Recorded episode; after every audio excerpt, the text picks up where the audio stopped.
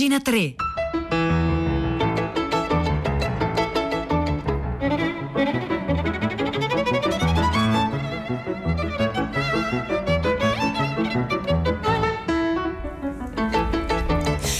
Le 9, 3 minuti e 58 secondi in questo istante di giovedì 10 giugno 2021. Buongiorno a tutti da Silvia Bencivelli, anche oggi al microfono di pagina 3. La cultura nei giornali, nel web e nelle riviste. Il primo articolo che vogliamo proporvi oggi parla un po' come i successivi, parla, parleranno di ventenni, ventenni, ventenni, i nostri ventenni e le parole che usiamo per loro. Lui è Carlo Sorrentino, sociologo e professore di sociologia dei processi culturali e comunicativi all'Università dell'Università di Firenze, che sulla rivista Il Mulino avanza questa riflessione intitolata Seid, Saman, Elena e i nostri criteri di notiziabilità. Si sta parlando di giornalismo. Nelle ultime settimane, scrive Sorrentino, alcuni giovanissimi si sono ritrovati protagonisti al centro dell'informazione. Non ci riferiamo alla Next Generation EU, purtroppo, ma a casi di cronaca.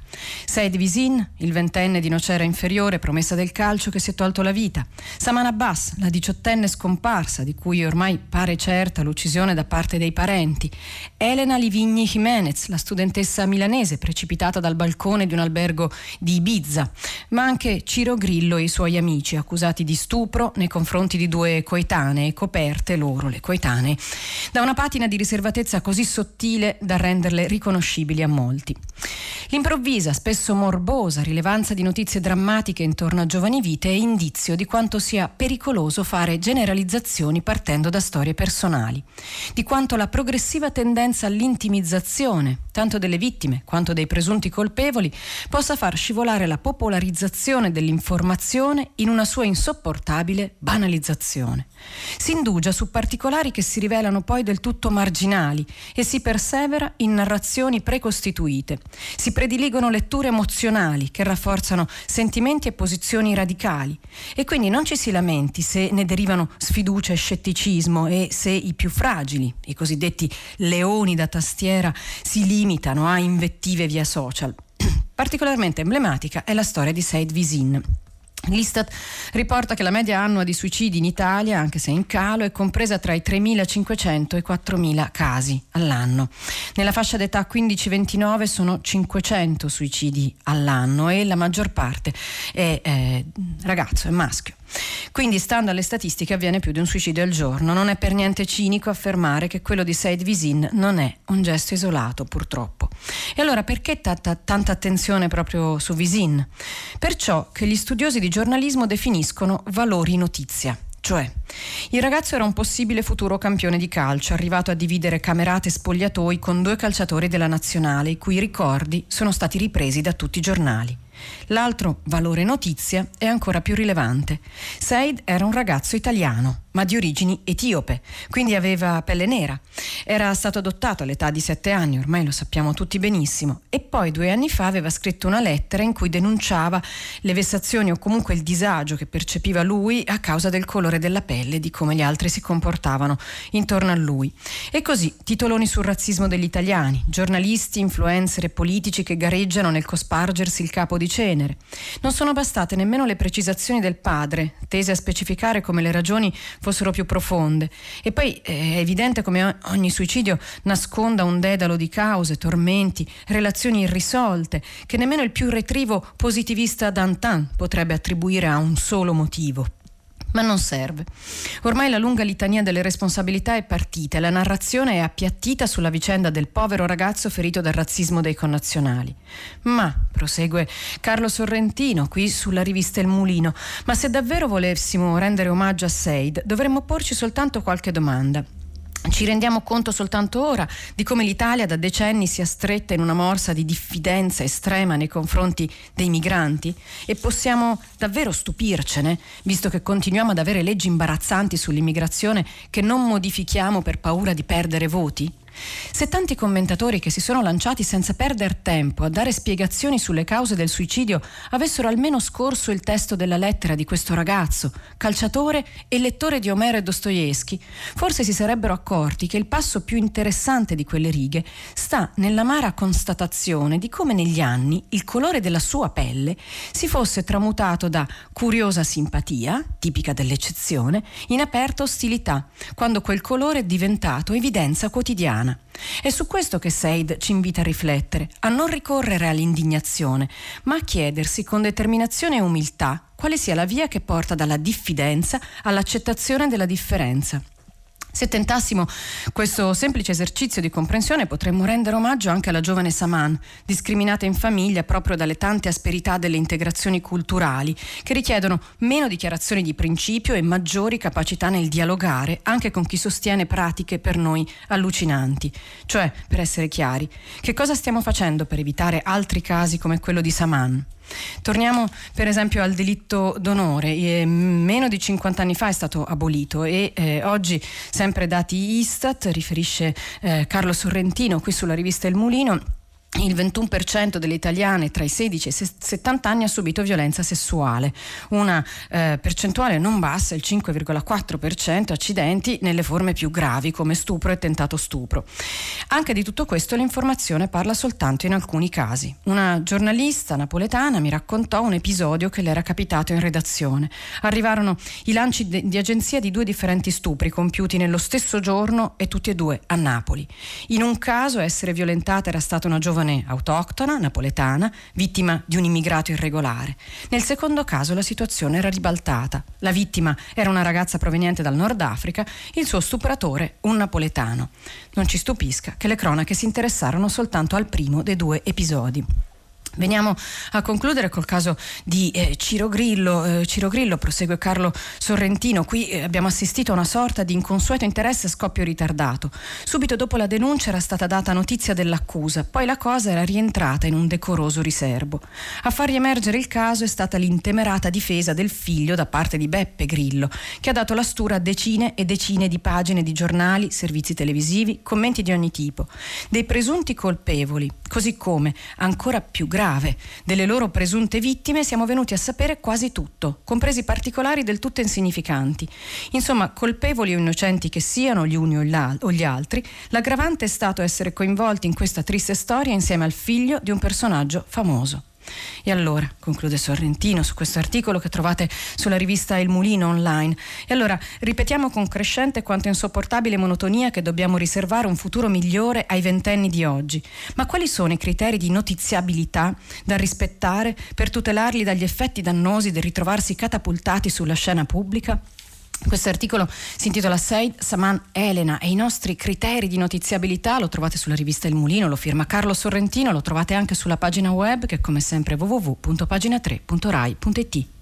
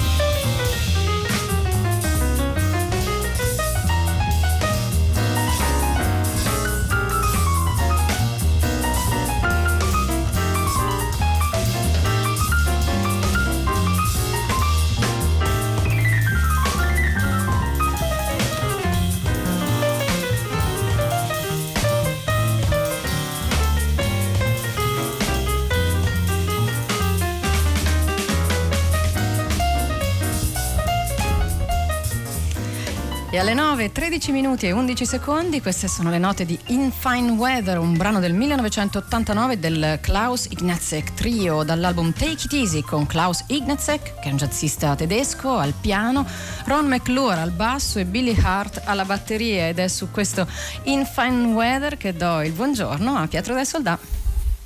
Eccoci Silvia, buongiorno a te, le ascoltatrici e ascoltatori di pagina 3. Allora, questa mattina torniamo dopo un po' di tempo, tutta la città ne parla, a parlare di vaccini. In particolare la telefonata di Liliana da Napoli al filo diretto di prima pagina su quella che sembra davvero una gran confusione intorno all'Open Day AstraZeneca. Alcune regioni negli ultimi giorni hanno già offerto, inoculato questo vaccino a giovani e giovanissimi con la formula degli Open Day, liberi tutti, basta presentarsi anche durante la notte, come per esempio accaduto a Torino, ma anche altrove. Ora eh, sono in arrivo le indicazioni del Comitato Tecnico Scientifico, ma insomma, allineandosi a quello che accade in Europa sulla soglia di età, meglio non somministrarlo a chi ha meno di 30 o 40 anni o addirittura meno di 60, e marcia indietro di alcune regioni rispetto alla somministrazione di AstraZeneca negli Open Day, lo ha fatto per esempio la Campania, insomma di nuovo ci troviamo di fronte a un disorientamento dei nostri ascoltatori e a un problema, diciamolo pure, di comunicazione della scienza e della medicina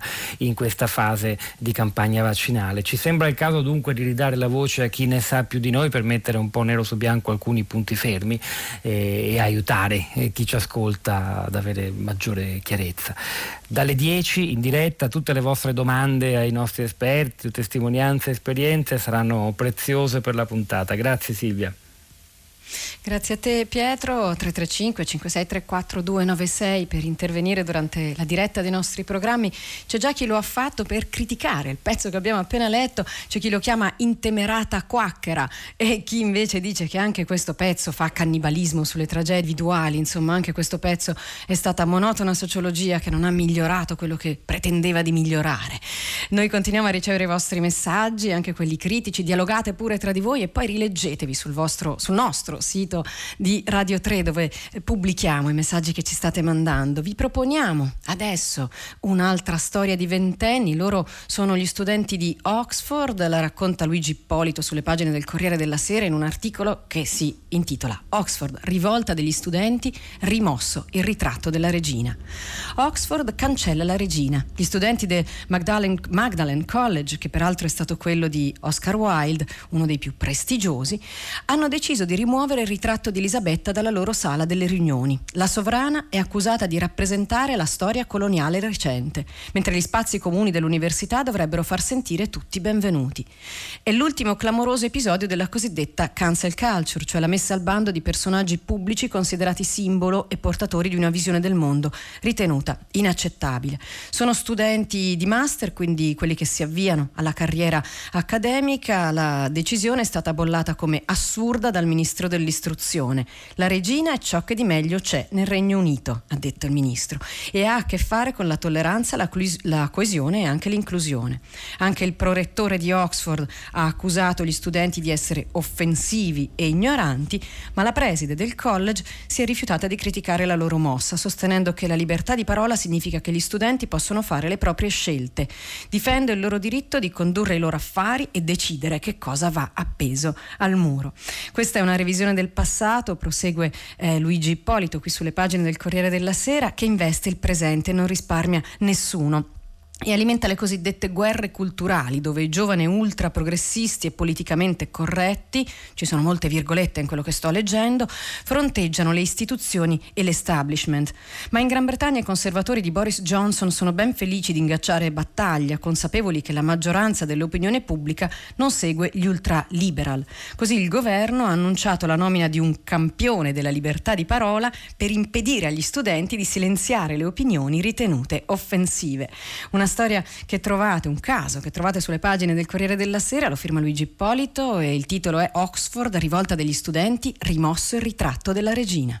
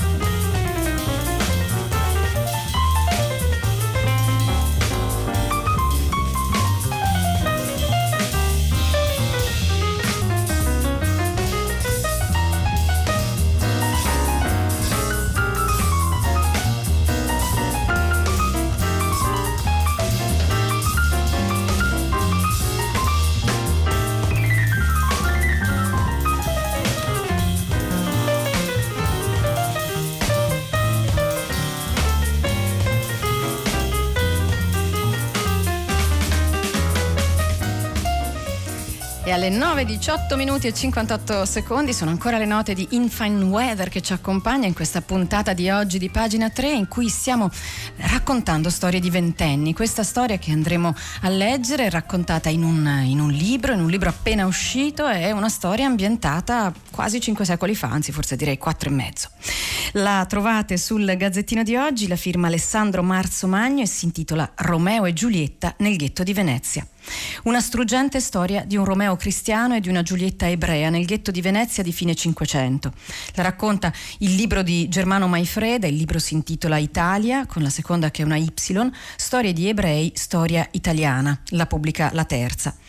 La conosciamo, prosegue Alessandro Marzomagno, perché è narrata nei verbali del Tribunale del Sant'Uffizio veneziano. È, lo diciamo subito, finita male. Giorgio, il giovane marinaio innamorato pazzo, ricambiato della bella Rachel, nel 1589 viene condannato a tre anni di remo in galea e il suo nome non lo troviamo più nei documenti successivi, quindi si può ritenere che non sia ritornato a Venezia oppure che sia morto o fuggito. Le deposizioni del marinaio e quelle dei testimoni sono però sorprendentemente estremamente importanti, al di là della storia d'amore che raccontano, perché raccontano la vita quotidiana del ghetto veneziano, durante il giorno intensamente frequentato da non ebrei e durante la notte non così chiuso come avrebbe dovuto essere. Questo non significa, sia chiaro, che gli ebrei non fossero segregati, ma significa che le leggi non sempre venivano applicate alla lettera, in questo come in altri settori dell'esistenza della dominante. E allora, non si parlava intanto genericamente di ghetto come facciamo noi oggi, ma di ghetto nuovo che era il più vecchio e di ghetto vecchio che era il più nuovo. Lasciamo perdere perché. Giorgio, detto il Moretto, ma forse Moretti, quindi Giorgio Moretti, che è cristiano, come dice il medico ebreo David, è stato visto, tra virgolette, praticare spesso in ghetto, va su e giù tutto il dì e della via. Il vulgo in ghetto dice che è innamorato e che fa l'amor con un'ebrea. L'ebreo Jacob, abitante del ghetto vecchio, affermo, afferma questo Yorgi pratica di e notte per ghetto e si dice che fa l'amore con una giovane figliola di Isaac Sordo, ebrea. Lo so perché detto Giorgio me l'ha detto delle volte assai che fa l'amore con essa e che se la potesse menar via la menave. La cosa è confermata con un importante da Sansone, macellaio del ghetto vecchio. Il giovane, io, io, mi scuso per come leggo il veneziano antico ovviamente, ma insomma voleva veder demenar via questa fia, non possa per averla, se vuol fare ebreo e questo l'ho inteso di sua bocca più volte. Insomma, Giorgio è disposto anche a, a, farsi ebreo. Si sarebbe macchiato però così di apostasia, cosa da non prendere alla leggera in tempi di controriforma. Tutto parte da una lettera anonima datata 6 aprile 1589, dove si denuncia la pessima via che tiene al continuo Iorghi ditto Moretto, insomma Giorgio Moretti, il solito mariner, che continuamente mangia con gli ebrei e conversa con loro ogni tempo dell'anno. Ovviamente anche la famiglia di Rachel è contraria a questa storia d'amore perché Rachel si sarebbe dovuta convertire al cattolicesimo insomma. Infatti Giorgio Moretti crede che sia stata proprio la famiglia di lei a denunciarlo. Mi chiamo Giorgio Moretti di Venezia. La mia professione è stata diversa da mercanzia e ora di marinaro. Io faccio l'amore se non l'avete capito lo ribadiamo con una donna ebrea donzella figliuola di questi che me l'hanno data questa querella questa ebrea con la quale, lo ribadiamo, io fo l'amore, si chiama Raquel e sono 16 mesi che io, scrive sempre Giorgio Moretti, spero che non mi censuriate, sono parole del 1589, io fo l'amore con lei. Giorgio passa le giornate nel ghetto, tra case e botteghe, aiuta anche nel forno dove si cucinano le azime per Pesach e dove gli ebrei, venerdì prima del tramonto, portano pignatte in forno per la mattina del sabato, dove cucinano capponi, piccioni e torte salate.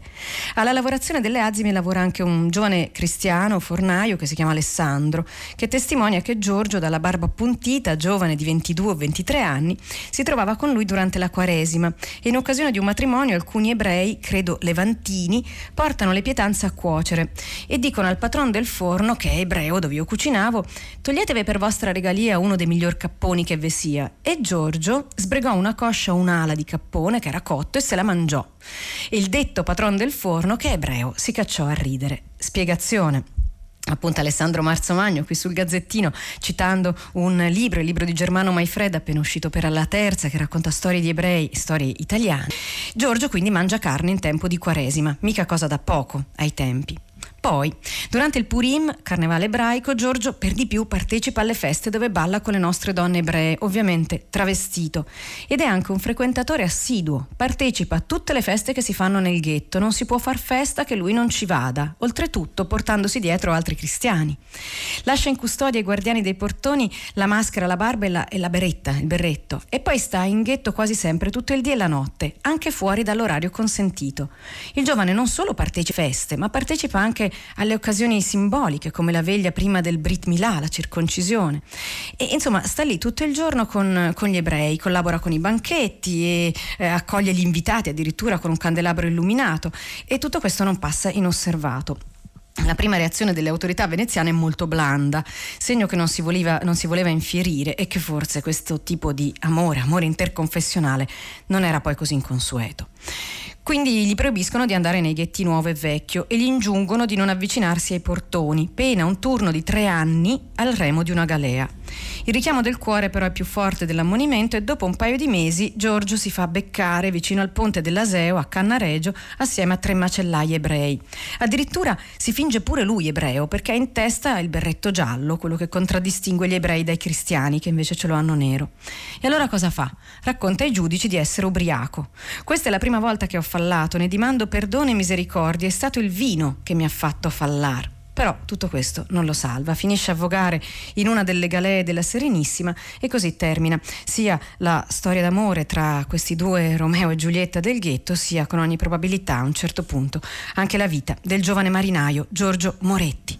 Questa storia la racconta Alessandro Magno, eh, Marzo Magno riprendendola dal libro di Germano Maifreda che si intitola Italia, con la seconda che è una Y, Storie di ebrei, storia italiana, appena uscito dalla terza L'articolo lo trovate sul Gazzettino di oggi e si intitola Romeo e Giulietta nel ghetto di Venezia.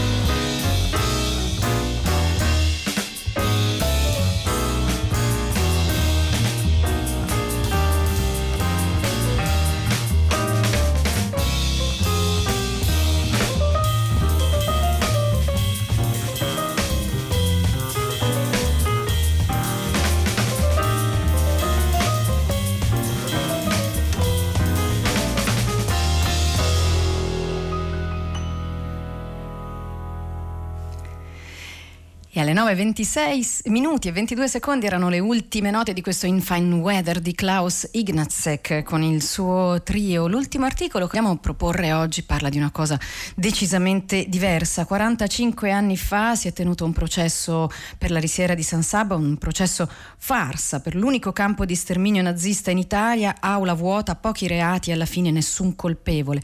La storia di questo processo la racconta Marinella Salvi sul manifesto di oggi. L'articolo si intitola Una mano di calce e eh, racconta come nell'ottobre del 1943, sì, dopo l'8 settembre, quando il territorio dell'Alto Adriatico è stato occupato dalle truppe del Reich e si trasferiti lì eh, gli, le SS eh, dedicate allo sterminio degli ebrei, insomma lì viene aperta una, eh, un campo di concentramento. Nel, nello stabilimento per la raffinazione del riso appunto la risiera di San Sabba, eh, si costruisce una prigione e eh, un deposito per i beni razziati. È perfetto, ha i binari ferroviari e uno sbocco al mare. Si costruiscono eh, celle, si amplia il vecchio forno con l'altissima ciminiera. Funzionerà questa risiera di San Sabba per 18 mesi, inusuale campo di detenzione con forno crematorio.